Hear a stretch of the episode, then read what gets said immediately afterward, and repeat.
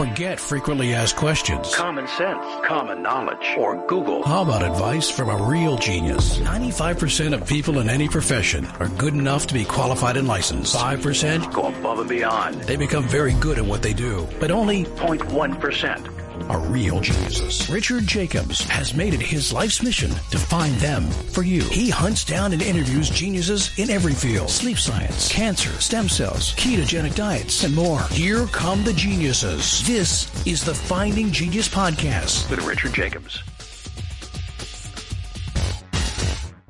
Quick note before we begin. The Finding Genius Foundation, as part of the Finding Genius Podcast, has recently completed a book about understanding viruses. So the creation of this book was to interview 100 virologists, ask them a lot of deep, difficult questions, take the most difficult questions, and then re-interview the top 25 or so and ask them the hardest questions I could think of.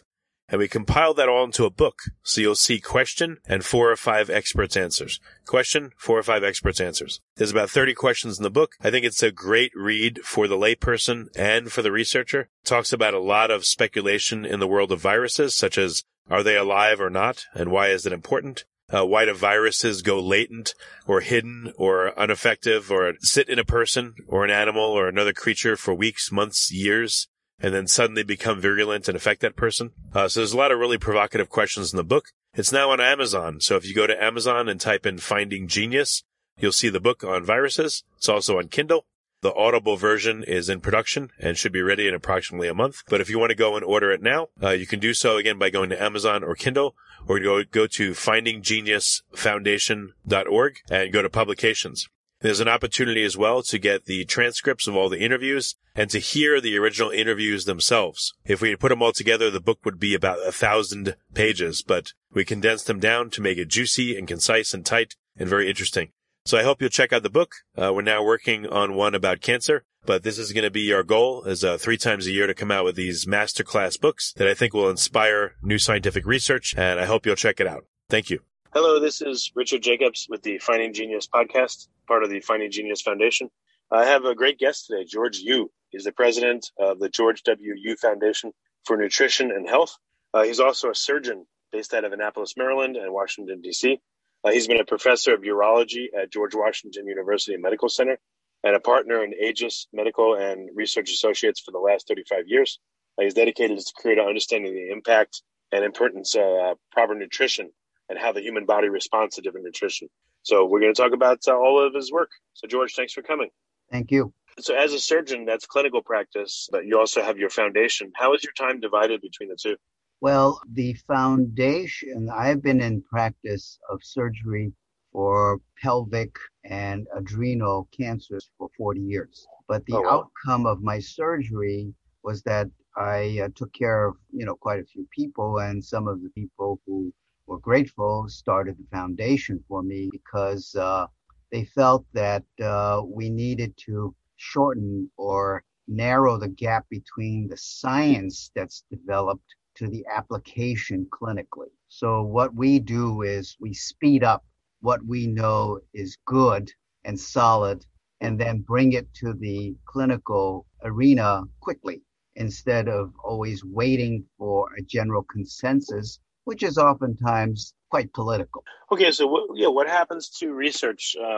Does it get stymied? Does it get buried? What happens? So what happens in general is that there's about a 10-year gap between the discovery and the application. Just remember, you have to go through all these people who think differently or think different from you, and you have to form a compromise. You can't just, say that this is the way to go. And this is the way it's in science, the history of science. But because the technology is so good now with your program and all that, people are able to be empowered with all that information instantly. This was not possible 10 years ago. So now we have this opportunity to show people information.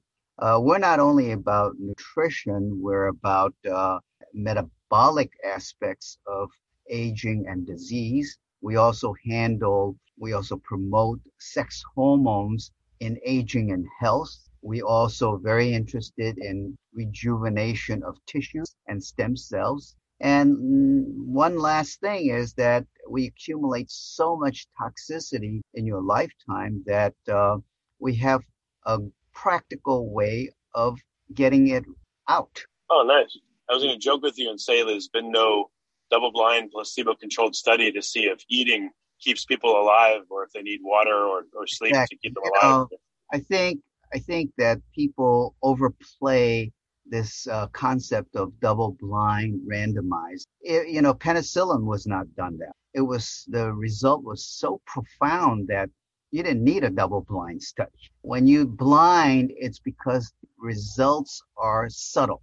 And so you had to have controls that are blinded. So it has its place, but I think it's overplayed. Okay. So are there certain conditions that you focus on with a dietary and otherwise approach? Or we call it mitochondrial metabolism. What is mitochondria? These are small little cigar-shaped organelles in a cell that was originally derived by evolution from a bacteria. They became incorporated into our bodies, and it's passed on by the female. That's why you have 23andMe. That's why you have Ancestry.com, because they're analyzing this 15,000 genetic material from mitochondria. In a cell, there's only one nucleus, right? Mm-hmm. But in a cell, there might be 2 to 5,000 mitochondria living. Wow. See, so we believe that nutrition is just a broad term for metabolism. In other words, how does the organism survive? How do they eat? That's the basic science of it. And we believe in science. We're not alternative. We're totally science. Well, what is so if I eat something, it goes into my stomach and then my intestines, et cetera, and what is the actual path of me eating something and it getting into my cells? Like, can you trace that whole path in a little bit of detail, or is that even known? I think most people would know it, but, you masticate, okay? You got teeth to masticate, and it goes into your stomach. The stomach is a reservoir of very acid media. The media digests and breaks food down at first level. It will take care of protein. It would even take care of starch. In fact, while your stomach is young, you can absorb vitamins like B vitamin, folic acid. As you get old, those things don't work anymore. The next stage is the small bowel. And that's where the action really takes place because the digestive enzyme, which ages also as you get old, your function isn't quite as good. That's why a person, 70-year-old, cannot eat a Big Mac and feel good afterward. He doesn't have the juices. So the juices break it down further from the stomach, and it's not acid, but now it's alkaline. And once it gets through that, it breaks it down further. And for fats, you have bile that emulsifies the fat, breaks it into smaller pieces, and then lets the enzymes break it, okay? Once the enzymes break it into the smaller units, it gets absorbed in the small bowel. And the small bowel encompasses right after the stomach, which we call the duodenum, then the ileum, then the jejunum, okay, before it goes into the large bowel. The large bowel basically is the finished part of digestion. By that time, a lot of it has been absorbed, okay? So it goes into your bloodstream. Here's what I think is missing. So, okay, stuff gets broken down in the stomach and in the small intestine, and then end of story. But where does it go once it's absorbed in the small intestine? Like, does it travel through interstitium or blood? Like, how does it get to cells? And then once it gets to a cell, how does it enter? So it goes into your blood, and the different pieces, it's very complex, but basically, let me just take one example, sugar, okay? The sugar gets brought into the cell by GLUT transporters. They go through the first breakdown, which is called glycolysis. And the cancers can do that. The fungus can do that, okay? But you're more sophisticated. You next go into the breakdown of sugar. You get a couple of units of what we call the energy ATP, okay? The ATP is a package powerhouse, which the body converts sugar into. Now it goes into the mitochondria for the second stage, whereas you only got 2, now you're going to get 36 ATPs by going to these small cigar-shaped particles, organelles, we call it. And they go through a cascade of what we know, and every college student and high school student knows, it's called the Krebs cycle. Before we continue, I've been personally funding the Finding Genius podcast for 4.5 years now, which has led to 2,700 plus interviews of clinicians, researchers, scientists, CEOs, and other amazing people who are working to advance science and improve our lives and our world. Even though this podcast gets 100,000 plus downloads a month, we need your help to reach hundreds of thousands more worldwide. Please visit FindingGeniusPodcast.com and click on Support Us. We have 3 levels of membership from $10 to $49 a month, including perks such as the ability to see ahead in our interview calendar and ask questions of upcoming guests, transcripts of podcasts you're interested in, the ability to request specific topics or guests, and more. Visit FindingGeniusPodcast.com and click Support Us today. Now back to the show. Respiration. If you cannot go through respiration, you will not live, okay? What's so interesting is that cancers, 90% of them eat sugar at first only. It's a unique piece. It's like a mold. We call it fermentation. That's what we glycolysis. It's just the breakdown of sugar, and it's very basic, but it never goes through the more sophisticated organelle through mitochondria. Okay, so in normal cells, all the energy harvesting happens inside the mitochondria only? So materials will be transported into the cell and then... No, the first part goes in the cell, and you get 2 ATPs. It breaks the sugar down. And then from that, the pyruvate goes into the mitochondria for the big source, you see. So what we learn is interesting. I try to put that in, besides the cancer, is in Alzheimer's, the brain uses sugar, of course, is their first preference. But the brain cannot live without sugar, without going into a form of deterioration, all right? Oxygen and sugar. The problem with Alzheimer's is that 10 years before you lose your memory, there's a defect, maybe at menopause, hormonal maybe, but there's an enzyme that takes the sugar breakdown part and puts it into the mitochondria, and it can't do that because it has a defective pyruvate dehydrogenase. So this is a discovery that was made a while back, but the correlation between the female higher incidence of Alzheimer's and hormones and this enzyme defect has only been, recently elucidated in 10 years. So now what do? You can't use the mitochondria anymore, right? So the brain starts deteriorating, and 10 years later, you have an Alzheimer's case. So in cancer, I've heard that mitochondria are damaged. Are they damaged, or for some reason is there just no... Effective. It's not the same. If you look at mitochondria, it looks like a cigar-shaped little organelle with little twists inside. If you look at our FreeStyleFoundation.org, we have a cartoon that makes it so explicit that we want every high school to understand. The mitochondria of a cancer cell begins to change from little bit to extreme, okay? So when I was at Johns Hopkins, Dr. Pedersen showed me the electron microscopy, not regular microscopy, shows you how abnormal these mitochondria are and how the cancer cells rely 90% on sugar because it's a much simpler way to get fuel, okay?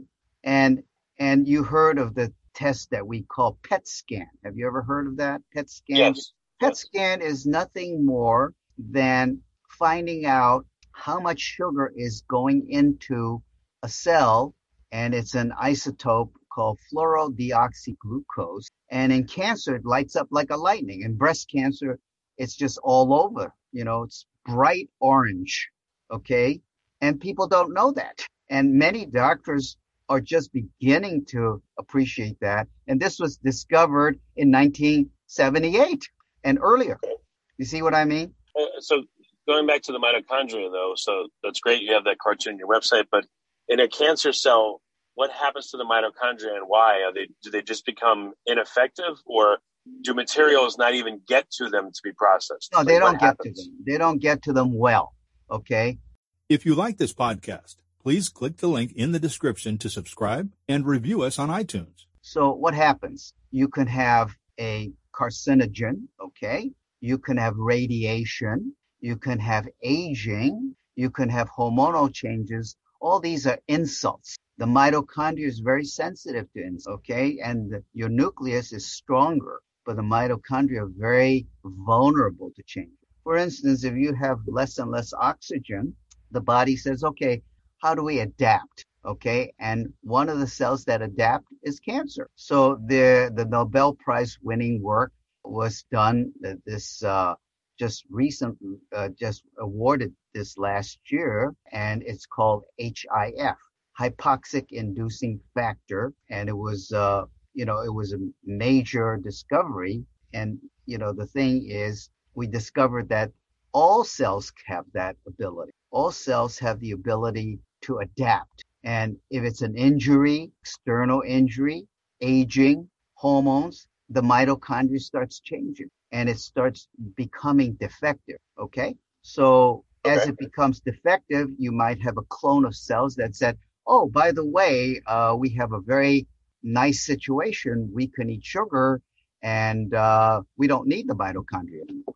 So in a cancer cell, you have not only their ability to take a lot of sugar as a fuel, and there's other things, of course, but in the mitochondria itself, they have a defect called hexokinase 2, discovered by one of my mentors, Pedersen, you see? So these mitochondria begin to change, and a clone of it becomes a cancer. That's to put it as simply as possible. So when you look at cancer cells, does most of the cellular material look normal? It's just the mitochondria are defective, or is the entire cell defective? So we say it's the first step of injury. The nucleus is what we focused on, okay? The DNA of the nucleus that we've been focusing on.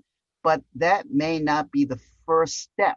The first step is a defect in the mitochondria, which interacts with the nucleus. So what does it look like? First of all, the shape of it is not symmetrical. It's very abnormal look. And what makes the shape of a cell? The membrane. Membrane's made up of what we call phosphatidylcholine and cholesterol. It's abnormal, okay? If you look at the nucleus, it looks very big and dark. And so on plain microscopy, we call it H&E, you could see that. But plain microscopy cannot see mitochondria because it's too small. So we've missed it. I gave a talk once, and I titled it, If Only I Could Have Seen the Mitochondria. How big are the mitochondria, by the way? What's their average size? Oh, just think of a cell, all right? I mean, just to give you a cell is tiny, right? Was the cell, like 100 microns, or how wide is the cell, and how wide is the micron? I'm not sure, right? I don't have it in front of me, but you could look it up in Google. But can you imagine 5,000 mitochondria in one cell? Yeah, and when you said that, I was like, wow, they must be really tiny. Why is it that it's transferred by the female? Because the sperm only has about 2 to 4 to move the sperm forward, you see? Okay. So it's the female which passes on the bulk of those mitochondria. Okay. It's a side note. Do you know if anyone knows what happens to the few mitochondria that a successful sperm that fertilizes the egg, do they die? Do they get incorporated?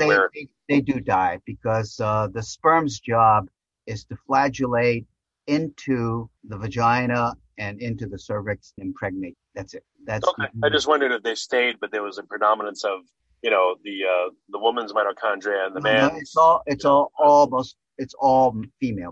Okay. It's only 2 or 3, and it's only for motility. But do you know anything about the biogenesis of mitochondria? Like, do they divide just like cells do? Like, how are more created? They fuse, they break down, they die. You heard of brown adipose tissue? Yes. Okay. When you're born, you have lots of this brown fat behind your neck and then your back, because the baby is so susceptible to changes in energy and temperature that you have to have that. What is brown fat is mitochondria loaded fat cells, okay? As you grow, it dissipates. But if you go into the cold, you can get it back. So if there's one form of exercise you should do is ice skate, swim, because you will build up cold brown fat as energy source. And it makes white fat dissipate. So if you got a load of fat in your belly and you got brown fat, you're going to use it up.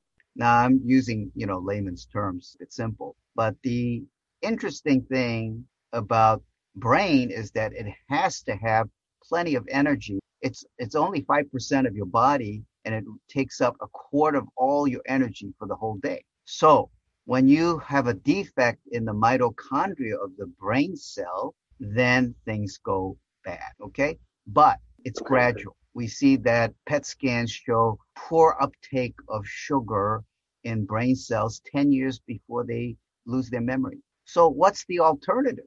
The alternative is a major discovery made by many people. And when I was in medical school, George Cahill at Harvard was the one who said, what happens if we have an alternative, right? What do? If we starve? Well, a caveman starves 3 days and then gets a meal, a feast for 1 day. So how do they live? Well, they use fat as their main fuel. Why is fat so good? Because fat is lighter than muscle. If you have muscle as fuel, you can't move. But fat is easy to carry. So by evolution, it's a wonderful source of stored fuel. You see, it's a totally different way of looking at life from an evolutionary standpoint, from a cosmetics, okay? So the Arnold Schwarzenegger types who have heavy, they're not great athletes. You know why? It's too heavy, too much muscle. They can't coordinate quickly. They look like a Hulk, but they're not useful, right? You've seen that. So the idea was strong, lean with you want fat reserves. Light, lean, strong, not bulky. What is bulky muscle? It's nothing but glycogen stored in muscle with 4 molecules of water. It's watery muscle. I used to work on a ranch, and one of the things we always knew was which cattleman and which ranch was cheating by feeding the cattle water and hormones, because when you took their steak and you put it in a frying pan, splattered because the water was in it. See, these are all things that people see, but they don't understand it. So that's the part that is so important, is that our discovery of how the mitochondria works from electron microscopy to its functions have opened up the doors to Alzheimer's, cancer, so forth. Well, what about diabetes? I would think that's intimately related to both, right? In diabetes, it's another subset of sugar and the insulin, which is outside, not properly getting in. So diabetes type 2, you know, right? You've seen that. They're heavy, big loaded belly, heavy men and women. Diabetes type 1 is not inherited, but early onset, probably from action maybe, but they're not heavy people. Diabetes type 3 is Alzheimer's. So in diabetes... Do you think that Alzheimer's precedes... Well, I mean, it doesn't, obviously, but if someone is heavy and they're having a lot of sugar and they're headed towards diabetes... What do you think is happening on the brain side of things? Do you think that's acting in advance of it, or is it a lagging indicator of problems? I'm not sure I can answer that, but I would say that the diabetes type 2 is generally accepted is that they have insulin resistance because the insulin cannot push the cell in the sugar into, okay? They just can't. Does insulin resistance happen at the exterior cell membrane, or does it happen at the mitochondrial cytoplasm interface? Exterior. I'm sure there are more, but the general acceptance is that the insulin cannot dispose the sugar in the cell. Now, if you have a lot of muscle, one of the advantages of being muscular is that you can eat a lot because the muscle absorbs sugar very well. It's called the glucose disposal rate. And that's why young muscular fellas can eat a lot of junk food and still feel great, okay? As you age, the pancreas also ages. And so people think diabetes is just the insulin resistance. No, it has a lot to do with the pancreas also aging, not being able to function properly, to making sure that they have a steady ability to push the sugar into the cell.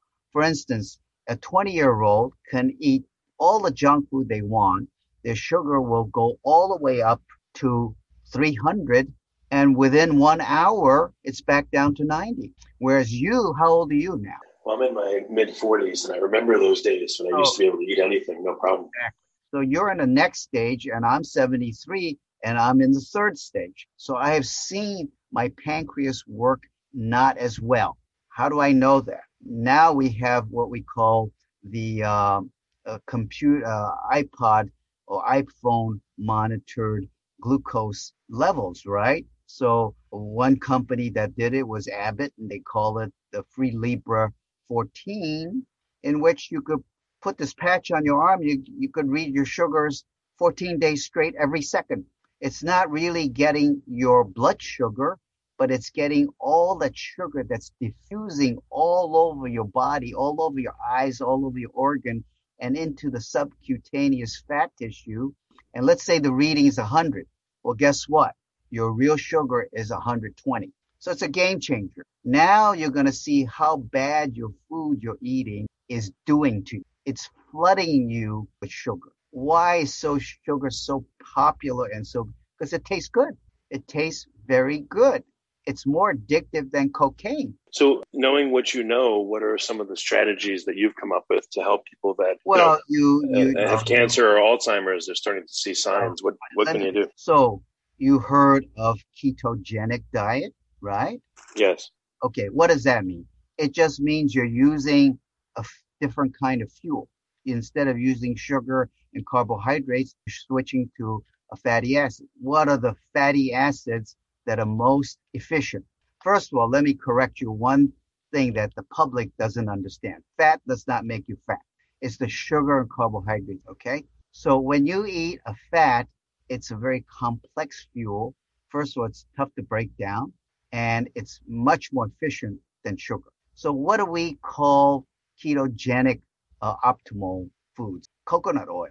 As opposed to what Ansel Keys said, that it was bad for your heart, we think coconut oil, which is a medium chain fatty acid, meaning from carbon 6 all the way to 12, are basically easy to break down. In fact, one of the biggest popular fatty acid is carbon 8, caprylic acid, used by all bodybuilders. When they take that oil, they can show their abs. If they eat two bananas before the meet the next day, they can't see the abs. So what do they do? They have to have energy. So one of the energies is using fatty acid. And I alluded to Dr. George Cahill at the Joslin Clinic when I was in Boston, and he said, what kind of fuels can we use? Well, he coined it as ketone ester. And one of my best colleagues and friends who just passed is Richard Veach, who dedicated his life to working on the Krebs cycle and then finding the end product, ketone ester, which is D for David, beta-hydroxybutyrate, which is the end product of all ketogenic diets. And this is the alternative fuel for your brain and your heart. It's fantastic, okay? Okay. And the cancers can't eat it in the beginning. So... Oh, but they evolved to eat it later on? Yes, there's two schools of thought, and my mentor, Dr. Pedersen, he wrote a credible piece of work in 1978 showing that little by little they can adapt. And that's why, these cells have that ability. When do they adapt, and how do they adapt, and what's the consequence of that? Well, you get consequence. The cancer starts eating everything. So you've seen cachectic patients, they lose their fat, they lose their muscle, right? Because now the cancer has adapted in every way, not only using sugar. By the way, they can also use an amino acid. So for all the protein lovers, glutamine is very important for your body, but the cancers have learned to eat it also as an alternative. In fact, I have a very good friend in California, Julia Ross. She said, if you give 1,500 milligrams of glutamine, you'll lose your taste for sugar. That's right, because it's taking the place of sugar. If someone, has cancer and they adopt a ketogenic diet, will that hasten the adaptation of the cancer to be able to use other fuels or no? Well, no and yes. First of all, when you do a PET scan, it shows that they're eating sugar like crazy, right? So you stop eating sugar, and that's what we call calorie restriction. And I've been a great follower of calorie restriction since I was in medicals. And calorie restriction is the only biological phenomenon that's true for worms all the way up to maybe primates and humans, in that they live longer. They don't get as many diseases. They're skinny as a rail, but they are healthy. Now, what's wrong with just calorie restrictions? There's some side effect. And therefore, the people who follow Roy Walford, and you may have heard of Biosphere 2 in Arizona. Yeah, I visited it many years ago. Yeah, it's fantastic. It's the most expensive human study in the world, sponsored by the Hunt brothers, the Hunt Silver brothers, because they were preparing for outer space living.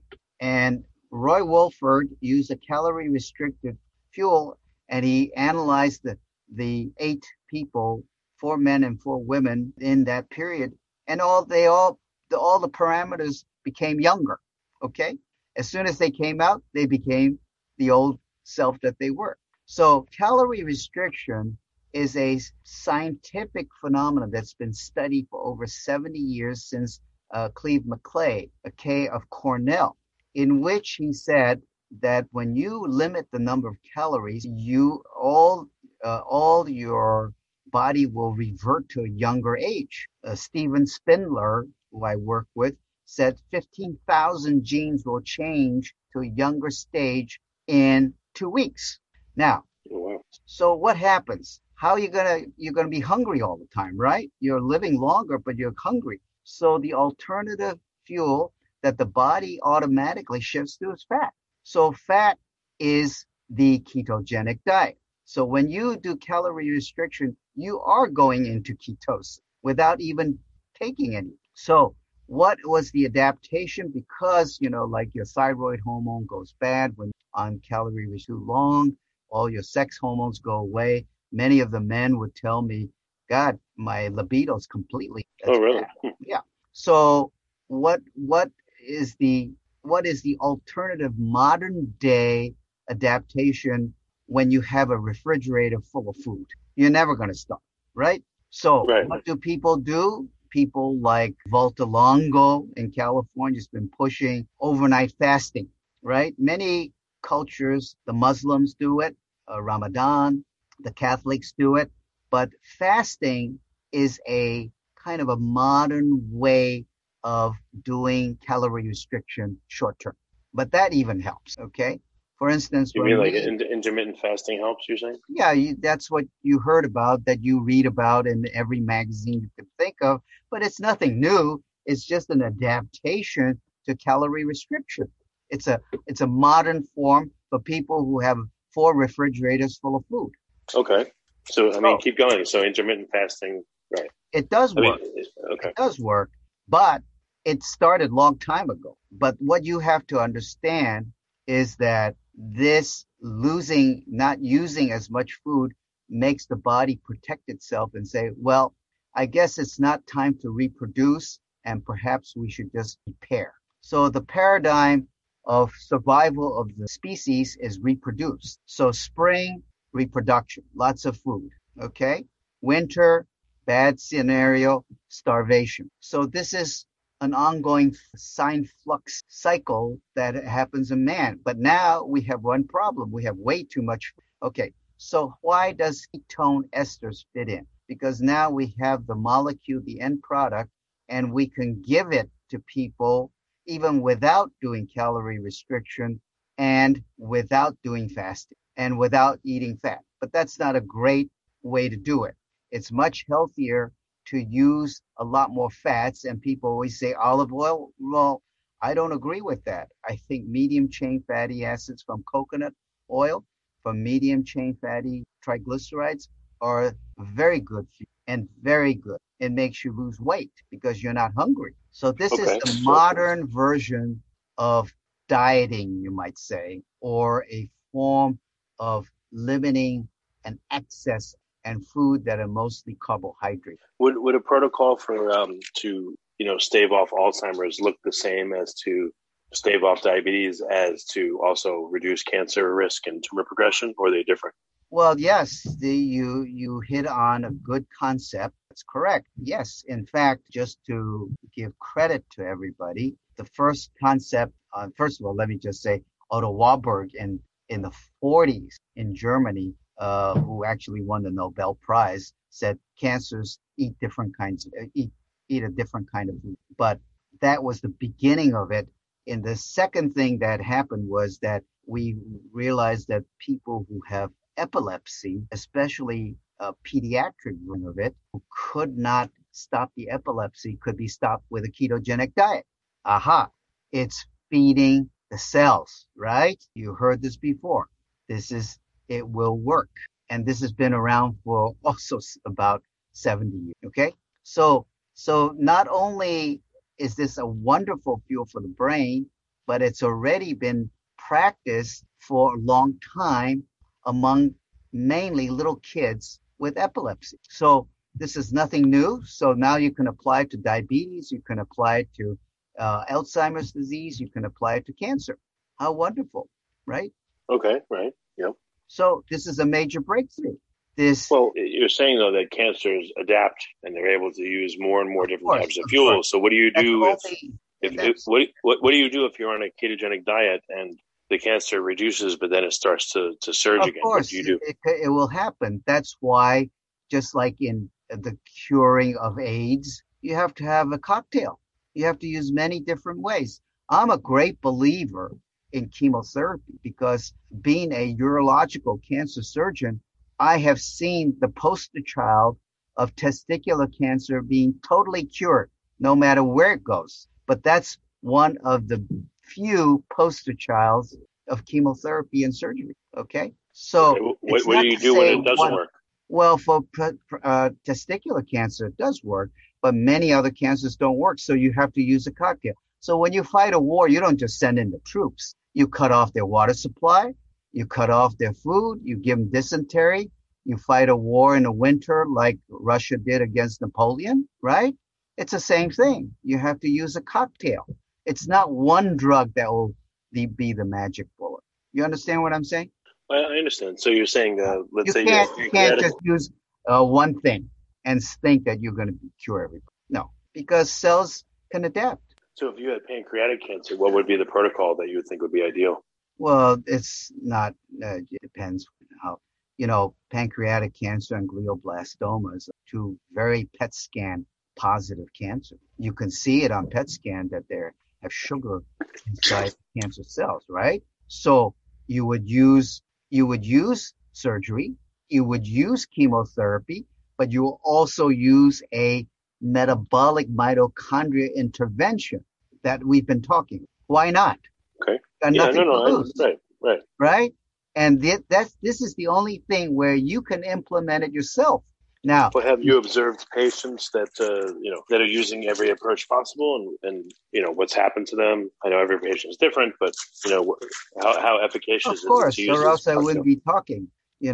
I've been using calorie restriction since 1990s. Okay, but it doesn't mean you win the prize every time. One thing I learned from dealing with sex hormones, one shoe never fits anybody. You have what we call genetic polymorphism. In other words, everybody's different. You're a little bit different. And so you have to use a tailor-made cocktail. For testicular cancer, you just need surgery and chemotherapy. That's it, because it cures most of them. But most of the cancers don't cure that way. And you mentioned one, pancreatic cancer. The surgery is heroic, beautiful surgery, but doesn't mean they're going to live. Glioblastoma is the same thing. We see many second opinions where a patient would have his tumor resected immediately, but they're tentacles and they come back, right? So you have to find other ways to do it. Some of the metabolic blocking agents, which I did not mention, actually attack or act like a Trojan horse for the glucose receptor. One of them is 2-deoxyglucose, which is what we use as a dye for the PET scan.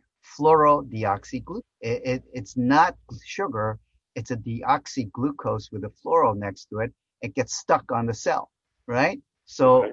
Now how are you going to get rid of it? You can't get rid of it anymore, right? So the cancers don't like that because you trick them into something.